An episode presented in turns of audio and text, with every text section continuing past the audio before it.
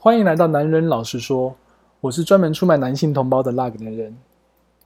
这集是我们频道的序章，那我们就来聊一下这个频道之后会做些什么样的内容，然后还有为什么要这样做。男人老实说嘛，顾名思义，就是想让广大的女性同胞们来了解我们男人心中最深层跟最真实的想法，其中包含了对感情、工作、兴趣、金钱、健康，甚至床上性事等等的面相。来让你们可以更了解男人这种坚强中带了点矛盾、自大中又带了点单纯、贪婪中还带了点脆弱的动物。那不见得都会是爬粪，虽然很可能很多都会是。那之外还会有一些你们可能听了会觉得，哎，男人其实有时候也蛮可爱的嘛，甚至会替男人觉得舍不得一些你们女人比较不熟悉的面相。那做这些的目的。呃，主要也不是要去教各位女性同胞在两性关系之间要怎么做了，因为一来已经很多人教了，那他们也教得很好。那二来，其实我认为女人的立场还是要交给女人去判断，就是你们的需求还是你们自己会最清楚。那我这边比较像是提供一些男性立场的资讯，去让你们做更全面的判断。那如果还有空间，然后或者你们想知道的话，我会再提出一些男性立场的小小建议，这样。那为什么要这样做？哈，为什么我要去出卖我广大的男性同胞呢？其实很简单，就像是男人永远不会懂女人一样，其实女人也永远不会懂男人。男人想的永远都不像女人想的这么样的复杂，那女人也永远不懂男人的简单。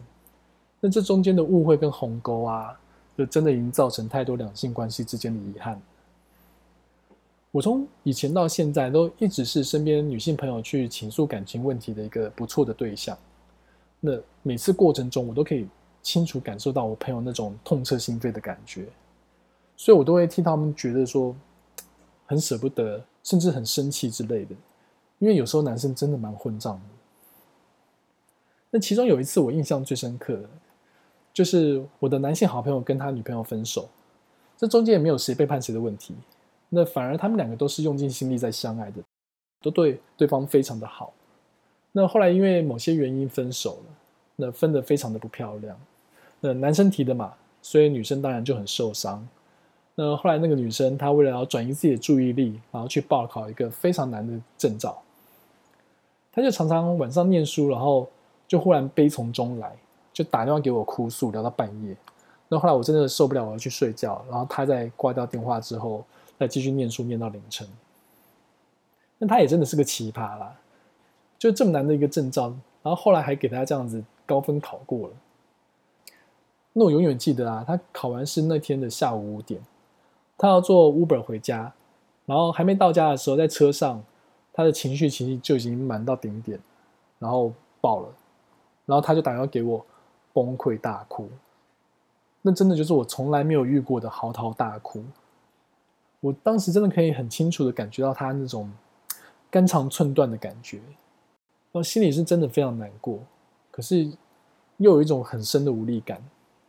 他和我朋友都是对彼此非常的好，他们甚至是用生命在相爱的那种好。可是就是因为某些差异啊，某些原因，某些误会，然后最后落得这样收场。那现在几年过后，其实也云淡风轻了。那可是我觉得这真的是一个很值得思考的案例啊！以后有机会的话，我再跟大家一起讨论这个故事。回到正题，所以后来我心里就一直有一种想要帮助女生的想法。那到现在 Podcast 起飞了，我觉得也是一个不错的时间点来成立这个频道了。所以希望接下来啊，我可以尽我自己担保的力量，来让女人和男人之间可以多一点的理解，少一点的摩擦还有误会。我希望可以多帮助一些正向、稳定、深刻、长久的两性关系。所以之后，我除了会主动去设定一些议题来探讨之外，我也很欢迎各位女性同胞写讯息给我，提出你们自己在两性关系之间遇到的问题。我会在得到你们同意的前提之下，然后作为我们频道的讨论内容来回复你。那当然啦，会是以不具名的方式，然后保护你们隐私的方式。所以欢迎大家从 Facebook 跟 IG 来私讯我。那最后来跟大家做个简单的自我介绍。我曾经也是一个在感情中再浮再沉的男子啊。我在七十到七十五年次之间出生，那工作方面做的都是一些像品牌、行销、创意方面的工作。那在这些经验里面，我学到人际关系中非常重要的一个换位思考。所以以后我会用这方面的长处来分享我在两性关系之间的一些看法。那希望大家接下来会喜欢我的频道，我也真的希望能够帮到大家。今天我们就聊到这边，期待下次和大家坦诚相见，拜拜。